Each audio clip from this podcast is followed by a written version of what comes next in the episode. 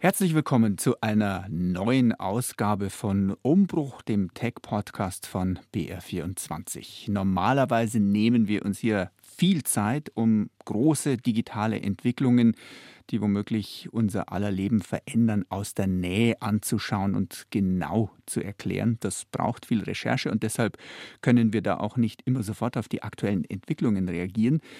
Wir wollen das Konzept auch weiterhin verfolgen, aber wir möchten auch ein bisschen aktueller werden und zwischendrin immer mal wieder schnell auf wichtige Themen reagieren. Und da sich eben sehr vieles in den USA bewegt, wenn es um Tech geht, tun wir uns zusammen mit unserem Mann im Silicon Valley, mit Markus Schuler. Hallo Markus, ich freue mich sehr, dass wir dich heute dabei haben. Danke Christian, danke, dass ich dabei sein darf. Erstmal die banalste aller Einstiegsfragen bei Gesprächen über den Atlantik. Und bei dir ist es ja auch noch quer über den Kontinent dazu. Und ich komme mit den Zeiten immer wieder durcheinander. Bei uns ist es jetzt äh, kurz vor 19 Uhr. Bei dir ist es noch vormittags, oder? Jetzt kurz vor 10 Uhr morgens. Also wir sind neun Stunden auseinander. Und ich komme gerade zurück vom Kindergarten. Da habe ich meine Tochter abgeliefert und bin jetzt gerade wieder im Studio angekommen. Okay.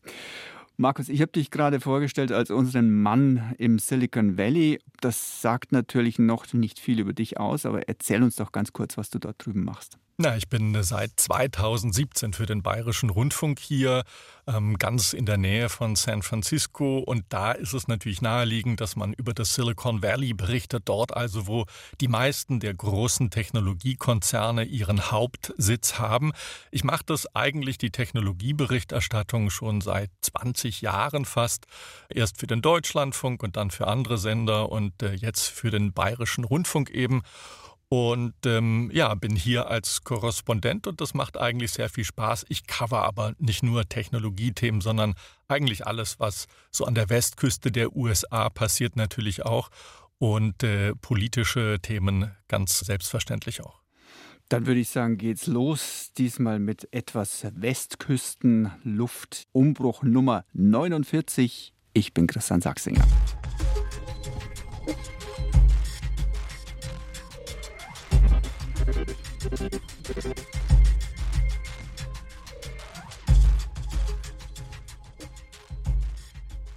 Markus, du warst vergangene Woche bei Microsoft am Firmensitz in Redmond nahe Seattle. Der Softwarekonzern hatte da zu einer Veranstaltung eingeladen. Du bist extra hingefahren, nicht geflogen und ich denke mir, das ist ein ganz schöner Schlauch, diese Fahrt, oder? Ja, ich glaube, das mache ich äh, nur einmal, aber ich wollte A, die Strecke unbedingt mal mit dem Auto zurücklegen, weil sie einfach sehr schön ist. Von Kalifornien ganz hoch in Norden, fast bis an die kanadische Grenze mit dem Auto zu fahren.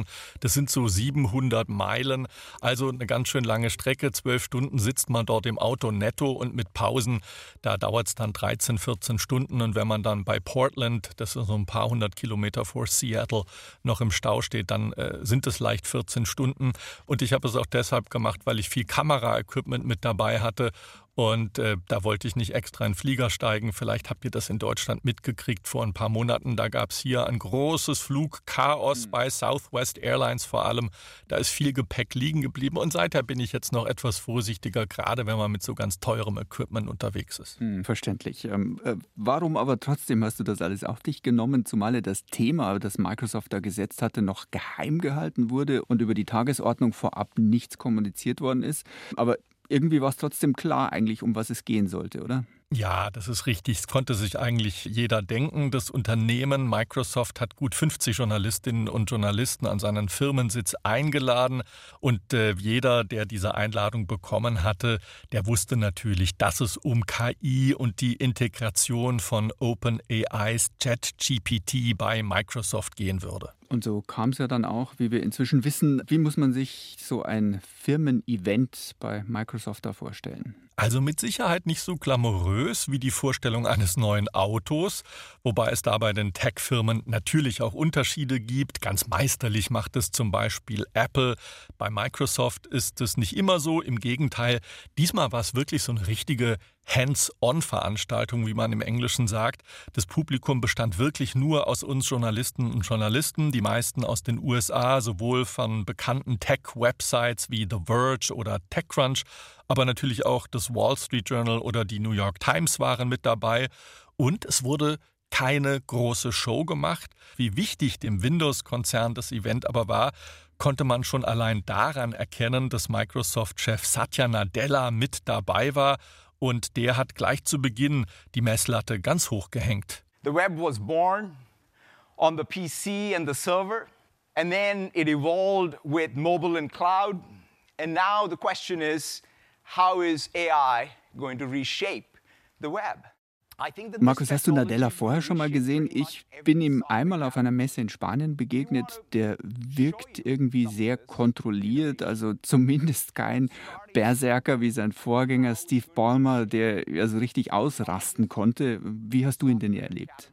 Das ist ein sehr ruhiger, unglaublich kluger Mann und er hat Microsoft in den vergangenen Jahren zu einem sehr coolen Unternehmen ausgebaut. Du erinnerst dich noch an die Zeiten, da durfte man das Wort Linux gegenüber Microsoft nicht erwähnen. Das war quasi so ein Teufelswerk. Und äh, Satya Nadella, der bei Microsoft zuletzt, bevor er Chef wurde, zum Beispiel für die die Suchmaschine Bing zuständig war, der hat diese ganze Attitüde über Bord geworfen, gesagt, ey, das ist doch cool, wir müssen uns öffnen, wir gehen auf Linux zu, wir äh, kooperieren mit jedem, der mit uns kooperieren will.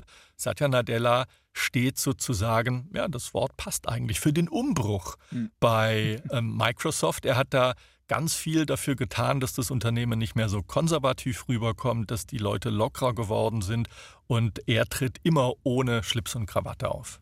Also Nadella stand da vor euch und es ging wirklich um eine große Sache, nämlich um Suchmaschinen, obwohl Microsoft mit seiner Suchmaschine Bing bislang nur auf einen minimalen Marktanteil kommt von ein paar Prozent, soweit ich das noch weiß, will das Unternehmen jetzt Google mit seinen über 90 Prozent Marktanteil bei den Suchmaschinen herausfordern. Hört sich für mich ein bisschen nach Größenwahn an. Ja, vielleicht äh, ist es das auch, aber das ist ja typisch amerikanisch, dass man es einfach mal versucht. Man möchte zumindest an der Dominanz von Google am Suchmaschinenmarkt kratzen. Ob das gelingt, da kann man skeptisch sein. Über 20 Jahre lang haben wir uns ja an Google gewöhnt, obgleich beide Suchmaschinen sich mittlerweile sehr ähnlich sind. Ich könnte mir aber vorstellen, dass Microsoft durch die Integration von JetGPT in seine Suchmaschine Bing neue Nutzerinnen und Nutzer für sich begeistern kann. Also ChatGPT soll integriert werden in Bing. Ähm, kurz nochmal als Erklärung. ChatGPT, eine generative künstliche Intelligenz, also ein Programm, das selbst Inhalte schafft. In dem Fall sind es Texte, die das Programm auf eine Frage oder auf einen Befehl hin ausspuckt. Ich kann auch eine Aufgabenstellung eintippen, also sagen wir, schreibe ein zweiseitiges Pro und Contra, warum man künstliche Intelligenz in der Schule verwenden sollte oder nicht verwenden sollte. ChatGPT wurde kreiert vom Unternehmen OpenAI, hinter dem inzwischen aber eben zum guten Teil Microsoft steckt. Zumindest ist Microsoft der größte Investor und hat deshalb ja auch Zugriff auf diese KI. Und Markus, wie muss ich mir das jetzt vorstellen, diese Verquickung von ChatGPT und der Suchmaschine Bing? Kannst du uns das mal etwas genauer beschreiben? Ja, also in der neuen Bing-Suche, da gibt es zwei Spalten. Links die klassischen Suchergebnisse, wie wir sie kennen rechts dann ein Fenster mit ausformulierten Sätzen durch ChatGPT. Die Qualität des KI-Ergebnisses ist natürlich auch davon abhängig, wie präzise man seine Frage formuliert hat. Ich habe es auch mal versucht, äh, ob bei Bing da schon etwas läuft mit ChatGPT, aber die Suchmaschine von Microsoft schaut aus wie immer. Also ich habe da zumindest von ChatGPT nichts gesehen. Irgendwie kann man es noch nicht so richtig nutzen, glaube ich. Nein, man muss sich nämlich auf einer Warteliste eintragen. Außerdem muss man die jüngste Entwicklerversion des Edge-Browsers von Microsoft auf seinem PC, Windows oder Mac installieren, um den vollen Funktionsumfang nutzen zu können. Microsoft plant aber, die neue Funktionalität in den kommenden Monaten für alle auszurollen. Aber man muss natürlich auch wissen, A, will Microsoft erstmal Erfahrung quasi sammeln und dann kostet so eine KI-Abfrage deutlich mehr als einfach eine ganz normale Suche. Das ist energieaufwendiger, da steckt deutlich mehr Rechenkapazität dahinter. Also man will das erstmal langsam in den Markt geben und gucken, welche Erfahrungen man damit sammelt. Markus, gibt es denn einen Unterschied zwischen dem Chat-GPT, das wir schon seit ein paar Monaten ja jetzt inzwischen auf der Seite von OpenAI ausprobieren Konten und jenem ChatGPT, das jetzt bei Bing eingesetzt wird. Ja, und zwar zwei sehr signifikante Unterschiede. Microsoft sagt, man habe den Bing-Index, den Suchindex mit ChatGPT verbunden, heißt, dadurch erhält man auch aktuelle Ergebnisse im KI-Fenster angezeigt. Wer ChatGPT auf der OpenAI-Website nutzt, der wird nämlich feststellen, dass dort die Ergebnisse nur bis ins Jahr 2021 zurückreichen. Der Bot wurde nämlich mit Trainingsdaten bis zum Jahr 2021 gefüttert. Alles danach kennt er einfach nicht. Hm. Und bei Bing ist das anderes. Dass das äh, so zügig geklappt hat, zeigt auch, dass beide Unternehmen seit einigen Jahren schon eng zusammenarbeiten und nicht eben erst seit Mitte November vergangenen Jahres als ChatGPT veröffentlicht wurde. Hm. Und du hast von zwei Unterschieden gesprochen. Was ist der zweite jetzt? Ja, der besteht in der Version des Sprachmodells. Microsoft setzt hier schon eine neuere Generation ein, die OpenAI programmiert hat. Das haben ja auch Mitarbeitende von OpenAI bestätigt, die allerdings anonym bleiben wollen. Sie sagen, diese Version sei nochmals deutlich besser als äh, ChatGPT auf der OpenAI-Website. Lass es uns noch ein bisschen konkreter machen. Was kann denn dieser Bot von Microsoft genau? Äh, ich habe vorhin dieses äh, triviale Beispiel des Kurzaufsatzes Pro und Contra als Beispiel erwähnt. Was geht denn noch? Naja, er versteht eben Anfragen, die mit natürlicher Sprache geschrieben sind und generiert dann daraus Antworten. Die Suchmaschine kann Rezepte vorschlagen, Gedichte schreiben, kann für dich Recherchen durchführen. Du kannst ihm Aufträge erteilen und sagen, bitte schreibe mir ein 200 Wort langes Essay über den Super Bowl und insbesondere über die Halbzeitshow mit Rihanna. Und dann fasst der Bot für dich all diese Informationen in einem ganz lesenswerten Text Text zusammen. Wir bekommen normalerweise in Suchmaschinen ja Links, also Verweise auf Internetseiten, die zu unserer Frage passen sollten. Und beim Microsoft Bing jetzt dann in Zukunft womöglich nicht mehr. Was erhofft sich denn Microsoft von dieser neuen Art der Internetsuche? Man will damit die Nutzererfahrung verbessern und Suchanfragen personalisieren. Man will zugleich auch die Qualität und die Vielfalt der Suchergebnisse erhöhen und den Userinnen und Usern helfen, fundierte Entscheidungen zu treffen. Bei der Veranstaltung äh, von Microsoft ist immer wieder auch das Wort vom Co-Piloten gefallen, der einem beim Navigieren durchs Internet helfen soll. Microsoft glaubt, dass ChatGPT die Zukunft der Suche ist und dass dieses neue Bing das erste seiner Art ist, das eben diese Technologie nutzt, noch vor der Google-Suche. Hm. Du hast vorher auch gesagt, man muss sich eine Entwicklerversion des Edge-Browsers installieren, um alle Funktionalitäten nutzen zu können. Ähm, kannst du uns das nochmal genauer erklären? Ja, Microsoft hat in seinen Edge-Browser in der Developer Edition eine Seitenleiste auf der rechten Seite eingebaut. Wenn man die ausklappt, gibt es auch eine Spalte, die Entdecken heißt. Auch dort kann man dem Chatbot Fragen stellen. Dann gibt es noch einen zweiten Reiter daneben.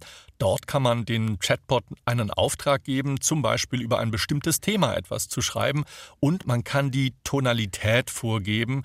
Man kann ihm zum Beispiel sagen, fasse den Text professionell ab, fasse ihn locker ab oder lustig. Und da gibt es noch weitere Einstellungsmöglichkeiten. Man kann außerdem vorgeben, ob das Ergebnis als E-Mail oder als Blogpost gedacht ist oder als eben Absatz und man kann die Länge der Antwort einstellen. Heißt, mit all diesen Einstellungsmöglichkeiten lassen sich noch weitere Vorgaben für die Antwort des Bots festlegen und dadurch auch das Ergebnis verbessern. Hört sich für mich auf Anhieb erst einmal nicht schlecht an. Bei aller Euphorie über ChatGPT, die Tech-Welt redet seit nachdem das Programm im November online gegangen ist, über kaum etwas anderes mehr. Aber trotzdem nochmal, ist dieser Hype um ChatGPT wirklich gerechtfertigt oder ist das vielleicht doch wieder so eine typische Silicon Valley Eintagsfliege, wie wir sie zum Beispiel bei, beim Audioangebot Clubhouse gesehen haben oder beim sich abzeichnenden Metaverse-Debakel von Mark Zuckerberg? Also was glaubst du, ist dieser Hype da gerechtfertigt? Ich glaube, KI wird uns äh, lange erhalten bleiben. Der Hype wird weiter andauern, denn es wird schon seit vielen Jahren an dieser Technologie gearbeitet. Was wir derzeit, Christian, sehen, ist eigentlich nur eine Ausprägung von KI. Das sind nämlich die Sprachmodelle. Ich glaube, diese Technologie wird in ganz vielen Bereichen künftig Einzug halten Suche bietet sich einfach an, weil jeder damit vermutlich täglich in Berührung kommt. Und seien wir mal ehrlich, die Suchergebnisse, die sind ja auch häufig eher ungenügend. Hm. Deshalb ist ja Google so erfolgreich geworden, weil man dann doch immer wieder auf die Werbeanzeigen daneben klickt. Mhm. Und, und, schrecklich sind ja auch äh, diese ganzen Ergebnisse, die ganz oben stehen und die ja eigentlich nichts anderes sind als Werbung, als Anzeigen. Ich habe den Eindruck, dass man da oft schon sehr weit nach unten scrollen muss, bis in der Trefferliste dann tatsächlich ein nicht kommerzieller Link kommt. Aber klar, Google macht jede Menge Geld damit, mit dieser Werbung, die da geschaltet wird. Ähm, wenn aber jetzt keine Links mehr angezeigt werden in den Suchmaschinen, sondern ganze Sätze, dann funktioniert doch dieses Geschäftsmodell, das vor allem Google so reich gemacht hat, nicht mehr, oder? Ja, absolut. KI gibt deutlich genauere, präzisere Antworten. Dadurch werde ich vermutlich gar nicht mehr so viel auf Werbeanzeigen klicken müssen. Und es wird richtig spannend sein, wie Google damit umgeht, wenn es seinen Chatbot, der heißt BART, veröffentlicht. Es verdient ja einen Großteil seines Geldes eben mit diesen Werbeanzeigen. Es gibt aber noch ein anderes Problem. Und zwar welches? Ja, der Microsoft Chatbot setzt seine Ergebnisse aus seinem Suchindex zusammen. Die Frage wird sein, wie viel davon ist neu formuliert, wie viel davon ist wörtlich übernommen. Seine Antworten kann er nur geben, weil ganz viele Menschen auf irgendwelchen Internetseiten Texte veröffentlicht haben, auf die der Bot nun zurückgreift und zusammenfassend quasi mhm. auf der Bing-Ergebnisseite darstellt. Mhm. Ja, wir hatten darüber auch schon in unserer letzten Umbruch-Ausgabe gesprochen, als es um Grafik-KIs wie äh, DALL-E oder Stable Diffusion ging. Ähm, die werden mit Bildern und Kunstwerken trainiert, die natürlich jemand erstellt hat, ein Mensch erstellt hat. Und die Frage war, ähm, darf eine KI sich da einfach bedienen und dann aus dem, was es an Bildern im Netz findet, seine eigenen neuen Kreationen zusammenschustern? Und Markus, glaubst du, äh, dass wir da bei Text-KI auf ein ähnliches Urheberrechtsproblem stoßen werden?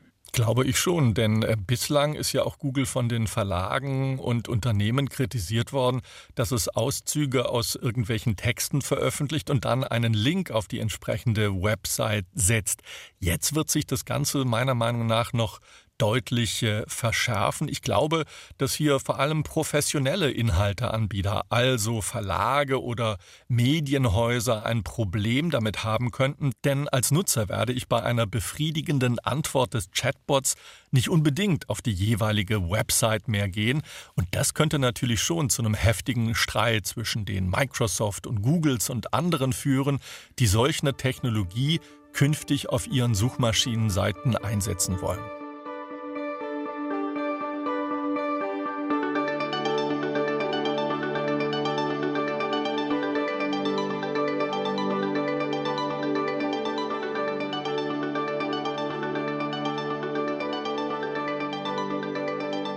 Markus, wir kommen natürlich nicht an Google vorbei. Du hattest es schon kurz angesprochen. Das Suchmaschinenunternehmen plant, seinen Chatbot mit dem Namen BART zu veröffentlichen. Was weißt du denn bisher über den? Bislang sehr wenig. Google macht da nämlich ein großes Geheimnis draus und äh, wir werden BART vermutlich erst im März oder gar im April im Einsatz sehen können und dann vermutlich auch nicht weltweit, sondern erstmal für einen geschlossenen Benutzerkreis. Mhm. A, will Google natürlich auch Erfahrung und Feedback sammeln und B, KI-Anfragen, wie schon gesagt, die sind teurer und aufwendiger als normale Suchanfragen und so eine Kapazität, die rollt man eben erstmal langsam aus. Google ist beim Thema KI also hinter Microsoft. Zumindest war Microsoft schneller beim Freischalten seiner Chat-GPT-Software für die breite Öffentlichkeit. Das ist bislang selten vorgekommen, dass äh, Google bei einer Innovation rund ums Internet nicht vorne ist. Wie erklärst du dir das? Ich habe äh, mit mehreren ehemaligen und gegenwärtigen Google-Mitarbeitenden die vergangenen Tage gesprochen und viele der Aussagen dieser Leute, die anonym bleiben wollen, deuten darauf hin, dass Google vom Erfolg von ChatGPT völlig überrollt wurde. Man hat bei dem Konzern auch gar nicht so richtig vorgehabt, einen KI-Bot in die Suche zu integrieren. Man hat, so meine Information, gedacht, das kann man so als Nebenprodukt machen und es nicht direkt mit der Suche verbinden. Das scheint man aber jetzt genau tun zu wollen. Einige Ex-Googler haben mir auch erzählt, Sie seien enttäuscht von ihrem Arbeitgeber. Hm. Der habe sich nämlich in den vergangenen Wochen sehr risikoscheu gezeigt. Risikoscheu ist nicht die Vokabel, die man normalerweise mit Google verbindet. Äh, wie kommt das? Ja, bei dem Konzern hat man die Sorge, dass die Chatbot-Ergebnisse nicht ausgewogen sind oder auch schlicht falsch. Das hat ja sich erst kürzlich gezeigt, als Google eine Werbeanzeige auf Twitter veröffentlicht hat und darin dann eine Antwort von Bart dargestellt wurde und die war eben falsch. Das hm. hat dann dazu geführt, dass die Aktie der Google-Mutter Alphabet erstmal um 7% äh, gefallen ist. Also man hat dort Bammel, dass was schiefgehen kann und dass äh, eben der Bot nicht ausgewogen ist oder Stereotypen bedient. Und das will man vermeiden. Mhm. Diese 7%, das war an einem Tag. Und wenn man sich das umrechnet auf den Börsenwert von Alphabet, dann sind das rund 100 Milliarden Dollar einfach so verraucht ja, an einem Tag, weil die KI Bart gepatzt hat. Also da kann man sich durchaus vorstellen, warum Google da bisher eher zurückhaltend war. Gibt es noch andere Gründe, warum man sich mit der Sprach-KI etwas Zeit lassen wollte bei Google? Ehemalige Google-Leute haben mir erzählt, just um den Zeitpunkt herum, als ChatGPT Mitte November 2022 veröffentlicht wurde, da musste Google einen heftigen Aderlass an Mitarbeitenden verkraften. Einige davon haben eigene KI-Unternehmen wie Character AI und Adapt AI gegründet. Andere sind zum Konkurrenten OpenAI nach San Francisco gewechselt. Das hat dafür gesorgt, dass Google wohl schwer ins Hintertreffen geraten ist, weil eben so viele, man sagt hier Brains, also Gehirne, mhm. gerade im Bereich der Spitzenkräfte des Unternehmen verlassen haben. Das ist sicherlich ein wichtiger Punkt, weshalb Google gerade der Konkurrenz so heftig hinterherhechelt. Eines ist vielleicht noch zur Einordnung wichtig. Bei Google wird an KI vor allem in London gearbeitet. Das Labor dort heißt DeepMind. Außerdem gibt es in Mountain View am Hauptsitz noch eine zweite Unit. Das ist Google Language. Hm. Und das missglückte Handling von Googles KI, das treibt auch die Mitarbeitenden des Konzerns um, könnte ich mir vorstellen. Ja, die haben im internen Forum MemeGen vor allem CEO Sundar Pichai kritisiert, wie das Unternehmen mit der Ankündigung von BART umgegangen ist. Viele Googler bezeichneten das als verpfuscht und als überstürzt. Das Ganze sei nicht Google würdig gewesen, schrieben sie. Sie befürchten, dass Google mit seiner KI am Ende die User enttäuschen werde, weil diese KI-Entwicklung eben noch nicht so fertig, äh, zu Ende gedacht und zu Ende gebaut ist und eben noch nicht so zuverlässig laufe. Also da sieht man, Google hinkt wohl hinterher und fühlte sich offenbar durch ChatGPT unter Druck gesetzt und auch etwas überrollt von diesem unglaublichen Erfolg von ChatGPT. Markus, spannend, was du uns an Eindrücken und Hintergründen von deinem Aufenthalt in Seattle mitgebracht hast. Und dann ging es nach nur einem Tag wieder 1000 Kilometer zurück in den Süden, oder wie? Nee, ich war am Montagnachmittag da, am Dienstag war dann die Veranstaltung und ähm, ich habe dann bis äh, kurz nach Mitternacht im Hotel gearbeitet, mich dann drei Stunden hingelegt und bin dann morgens um vier wieder losgefahren in Richtung Süden. Und das hatte den Vorteil, dass ich äh, den Morgenverkehr in Seattle und dann drei Stunden später in Portland, dass ich dem entkommen konnte. Und dann war ich äh, um kurz nach 18 Uhr wieder zu Hause hier in San Francisco. Wow, einmal die US-Küste rauf und runter. Ja, total gaga. Wenigen Tagen Respekt.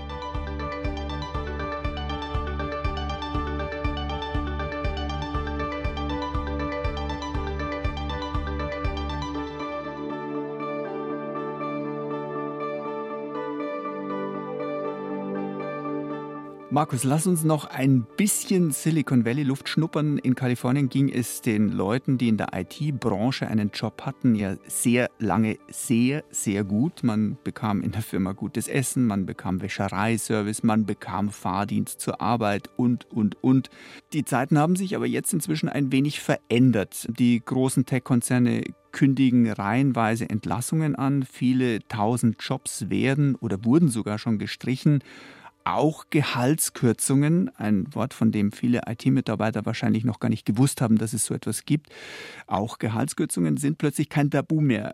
Markus, gerade vor ein paar Tagen gab es da dann noch mal eine Meldung, die besonders aufhorchen ließ. Ja, wir kennen natürlich alle Zoom. Gerade zu Beginn der Pandemie hat äh, dieses Tool fast jeder benutzt, weil es so hervorragend funktioniert hat. War eigentlich für nur Firmenkunden gedacht, aber das Unternehmen aus San Jose am unteren Ende des Silicon Valleys, die wurden damals dann von dieser Entwicklung überrollt, haben schnell reagiert, viele tausend Leute neu eingestellt und jetzt haben sie eben auch ganz viele Mitarbeitende entlassen müssen, aber der Chef und äh, Co-Gründer des Unternehmens, Eric Young, der hat gesagt, okay, ich muss leider ganz viele Leute jetzt entlassen, das tut mir auch schrecklich weh und hat äh, sich dazu entschlossen, er verzichtet auf 90 Prozent seines Gehalts. Es wird auch für die komplette Führungsriege ähm, keine Bonuszahlungen in diesem Jahr geben und ähm, es wird Gehaltskürzungen auch für die Top-Führungsetage geben.